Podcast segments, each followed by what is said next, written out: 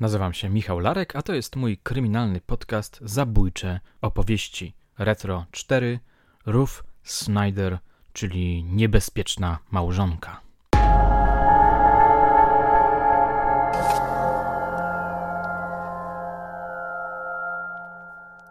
Tak to sobie wyobraziłem, przeczytawszy wielokrotnie tekst o sprawie Ruth Snyder, który znalazłem na stronie encyclopedia.com. Jest niedziela 20 marca 1927 roku. Nowy Jork, dzielnica Queens Village. Oto modny dom, który 44-letni Albert Snyder, dyrektor artystyczny magazynu Motorboating, kupił swojej 32-letniej żonie Ruth. Domową ciszę nagle przerywa krzyk. Dziewięcioletnia Lorraine Snyder otwiera oczy, budząc się ze snu. Siada na łóżku i zaczyna nasłuchiwać. To jest głos jej mamy, Ruth. Obudził ją głos mamy. Co się stało? Pomyślała zaniepokojona. Gdy doszło do niej, że mama krzyczy, zerwała się z łóżka i pobiegła do sypialni rodziców, która sąsiadowała z jej pokojem. Jej oczom ukazał się przerażający widok. Mama leżała na podłodze, miała związane ręce i nogi. Szamocząc się, desperacko wzywała pomocy. Gdy policja przyjechała na miejsce, ustaliła, że mąż Ruth, Albert Snyder, który leżał na łóżku, został zamordowany. Ktoś go udusił sznurkiem i zmiażdżył głowę ciężarkiem ułatwiającym podnoszenie okna. Z wyjaśnień Ruth wyłonił się taki oto obraz tragicznych wydarzeń. Późnym wieczorem państwo Snyder leżeli w swoich łóżkach. Nagle pani Snyder usłyszała hałas i wstała, żeby sprawdzić, co się dzieje. Pisze Marta Grzywacz, autorka artykułu na temat tej sprawy opublikowanego na łamach Gazety Wyborczej. Za drzwiami sypialni stał wysoki mężczyzna, gigant, jak wyznała policji który mówił z obcym akcentem do innego mężczyzny, którego pani Snyder już nie widziała. Zanim zdążyła zareagować, gigant uderzył ją tak mocno, że na 6 godzin straciła przytomność. Ta wersja jednak została podważona bardzo szybko przez dociekliwych policjantów. Podobno rów była maglowana przez cały dzień i noc. Nie było żadnego włamania. Rzucił nagle jeden z nich. Rów oburzyła się. Według nas włamanie zostało sfingowane. Jak śmiecie! warknęła. Detektywi wyjaśnili jej, dlaczego tak myślą. Rów twierdziła, że została zaatakowana przez wysokiego mężczyznę, wskutek czego straciła przytomność na kilka godzin. Tymczasem lekarz nie stwierdził na jej głowie żadnych obrażeń. Na nogach i nadgarstkach też nie było żadnych śladów, została więc bardzo luźno związana. Nie stwierdzono uszkodzeń drzwi ani okien. Sprawcę albo sprawców ktoś musiał wpuścić. Ukradzioną biżuterię znaleziono pod materacem, a ów ciężarek w piwnicy. Również rewolwer Snydera wydawał się detektywom podejrzany. Niby ktoś z niego próbował skorzystać, ale nie do końca. Według detektywów mógł posłużyć jako element inscenizacji sugerującej, że Snyder stawiał opór. Źle to wygląda, mówili detektywi. Widzieliśmy wiele włamań i one zawsze wyglądają zupełnie inaczej. W pewnym momencie, tak to sobie wyobrażam, detektywi spojrzeli po sobie wymownie. Judd Gray, rzucił jeden z nich. Przesłuchujący wbili wzrok w zaskoczoną kobietę. Nie powiedzieli jej, że w sypialni na podłodze znaleźli spinkę od mankietu z inicjałami JG. Owe inicjały połączyli z niejakim Juddem Grayem, którego dane znaleźli w książce adresowej Ruth Snyder. Spojrzała na nich zaskoczona. Jej reakcja na to niespodziewane zagajenie było fatalne. W efekcie wpadła w nieskomplikowaną, ale jednak skuteczną pułapkę. Przyznał się? zapytała. Tak, padła kłamliwa odpowiedź. Wówczas Ruth Snyder zaczęła mówić. Przyznała, że to było zabójstwo zaplanowane przez nią i jej kochanka Jada Greya. Głównym winowajcą w jej wersji miał być oczywiście pan Grey.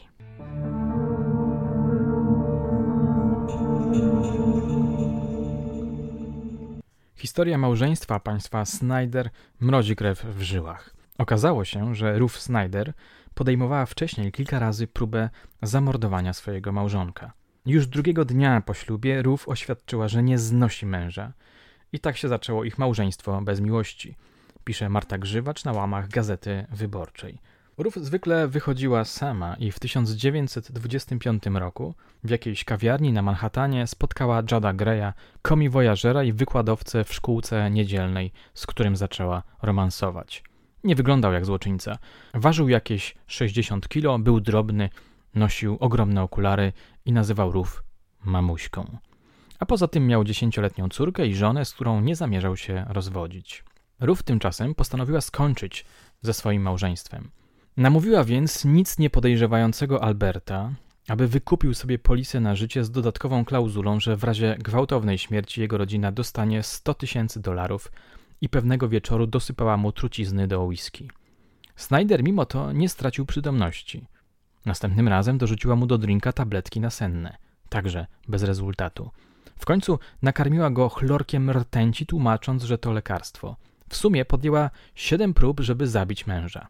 Próbowała go nawet zagazować, ale Albert uparł się, żeby żyć. Zdesperowana poprosiła więc o pomoc kochanka i razem zaplanowali, jak im się wydawało, zbrodnię doskonałą. Prawdziwie zabójczą małżonką była Ruth Snyder, prawda? Oto jak wyglądała ostatnia, skuteczna próba zabójstwa Alberta Snydera. Jeszcze raz oddaję głos dziennikarce Gazety Wyborczej. Dzień przed morderstwem Gray pojechał do Syracuse, zameldował się w hotelu, upewnił się, że widziało go wiele osób i wyszedł tylnymi drzwiami.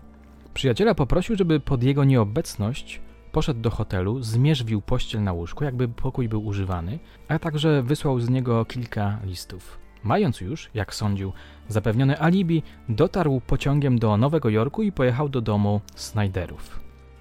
Ruth ukryła go w gościnnym pokoju i poczekali, aż Albert zaśnie.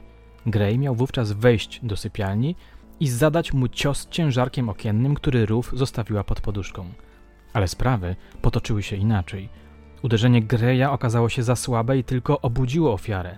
Zdezorientowany Snyder, widząc nad sobą niewielkiego człowieczka, złapał go za krawat, trzymał z całej siły i wrzeszczał. Grey, nie mogąc się wyswobodzić, zaczął wzywać Ruth. Mamuśka, pomóż, na litość boską! Ruf przybiegła, wyjęła mu ciężarek z ręki i z całej siły przyłożyła mężowi. Oboje zatkali mu potem nos chustką nasączoną chloroformem i udusili sznurkiem, a następnie wywrócili zawartość szuflad, żeby upozorować kradzież biżuterii. Kiedy skończyli, Gray związał rów i ułożył na podłodze, a wychodząc zostawił włoską gazetę, co wydawało mu się błyskotliwym pomysłem zwrócenia uwagi śledczych na kogoś innego. Parę godzin później Gray został zatrzymany w hotelu w Syracuse. Podobno pierwszą jego reakcją były słowa to śmieszne. Gdy jednak poinformowano go, że Ruf przyznała się, przestał odgrywać rolę niewinnego, niemniej odpowiedzialność za zbrodnię przerzucił na swoją kochankę.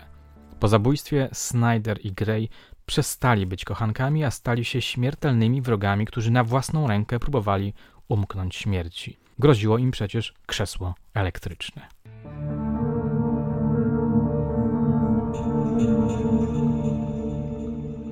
We wtorek w prasie pojawiły się zdjęcia zabójczej pary oraz teksty ich wyjaśnień. Zaczął się wówczas, jak to ktoś określił, medialny cyrk. Prasa tabloidowa zamieniła Snyder i Greya w sensacyjne postacie rodem z hollywoodzkiego filmu, pisze Becky Little na łamach History. Dotyczyło to zwłaszcza Snyder, która stała się femme fatale. W sieci znajdziecie mnóstwo materiałów świadczących o tym, że ta historia poruszyła wyobraźnię ówczesnej opinii publicznej, nie tylko amerykańskiej zresztą. Być może pamiętacie, że całkiem niedawno w swoich podcastach przeczytałem artykuły pisane przez polskich dziennikarzy, które ukazywały się w ilustrowanym kurierze codziennym. Najbardziej spektakularnym dowodem na to niebywałe zainteresowanie ową sprawą jest być może powieść Jamesa Kane'a Podwójne ubezpieczenie z 1936 roku, która została zekranizowana w 1944 roku na podstawie scenariusza samego Raymonda Chandlera.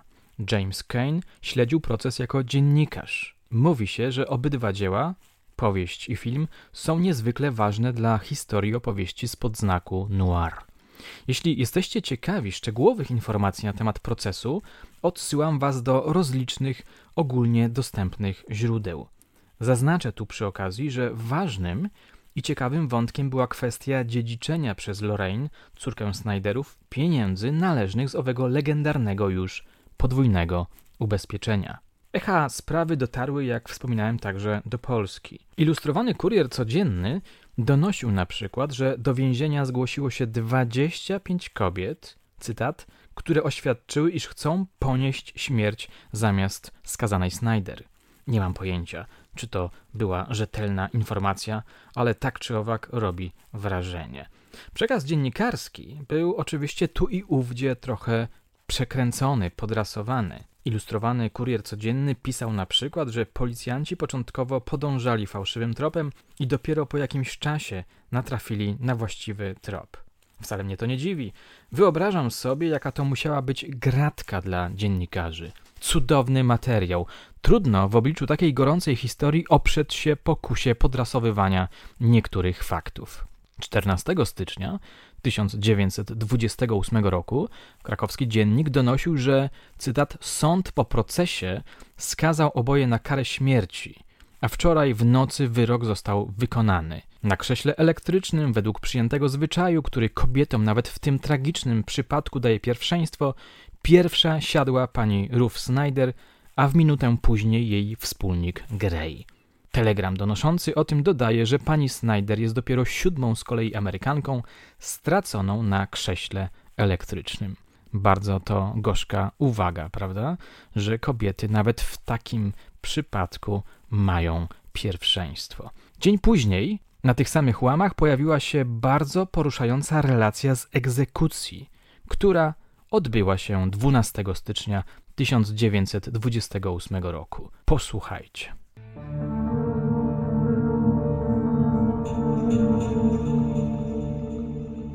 Szczegóły stracenia zbrodniczej pary kochanków w Nowym Jorku. O straceniu pani Ruth Snyder donoszą wstrząsające szczegóły.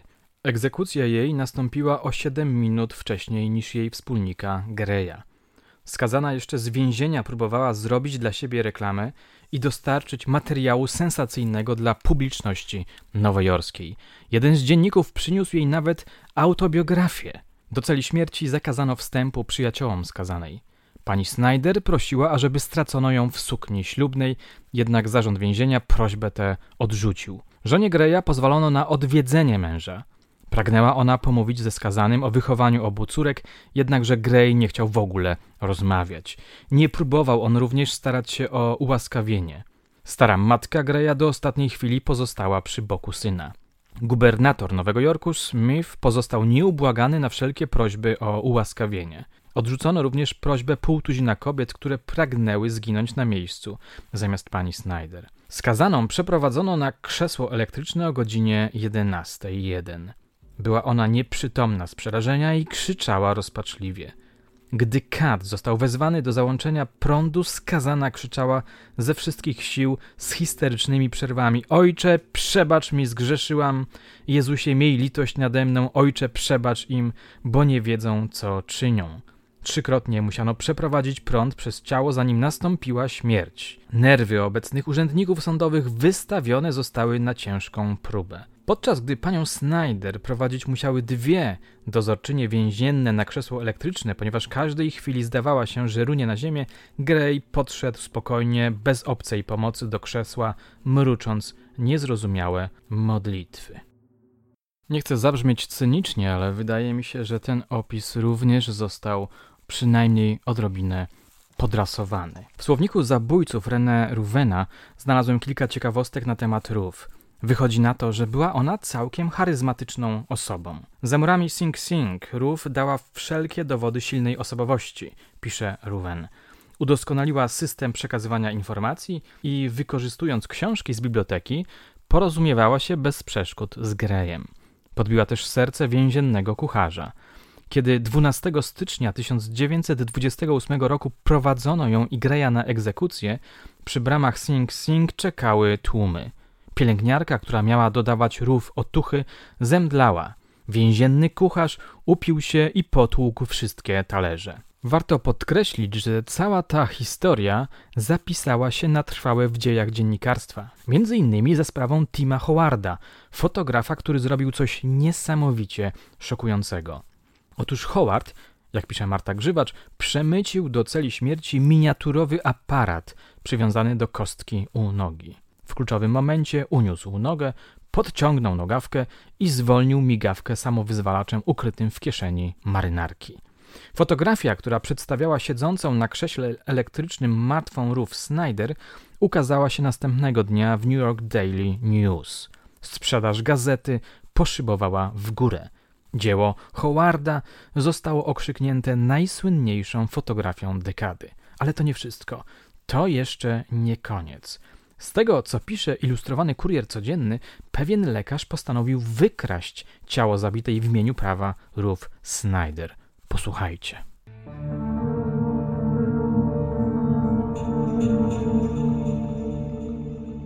Próba porwania zwłok straconej Snyder.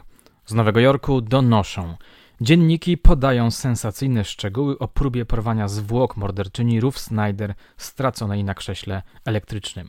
Zwłoki chciano natychmiast po egzekucji samochodem sanitarnym uprowadzić do kliniki pewnego lekarza, który miał zastrzyknąć do serca adrenaliny, by w ten sposób podjąć próbę przywrócenia straconej życia. Lekarz twierdzi, że mu się taka próba uda.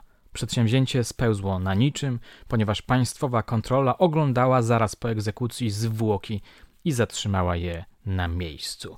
Mocne, prawda? W zabójczych ciekawostkach mówiłem, że brzmi to dla mnie jak początek jakiegoś horroru. Zarys fabuły wyglądałby mniej więcej tak. Zwłoki kobiety udaje się rzeczywiście uprowadzić. Genialny i szalony lekarz ożywia zabójczynię, ale ta zamieniając się w jakieś monstrum, ucieka i zaczyna siać spustoszenie. Zaczyna zabijać. Oczywiście według pewnego klucza, który rozpoznaje jakiś utalentowany śledczy. Kto wie, kto wie, może kiedyś rozwinę ten temat. Ale tymczasem będę już się z wami żegnał. Na koniec jedna informacja, bardzo, bardzo dla mnie ważna. Oto zbliża się premiera mojej nowej książki zatytułowanej Chirurg. To bardzo mroczna opowieść, której akcja została osadzona w brudnych latach 80. XX wieku.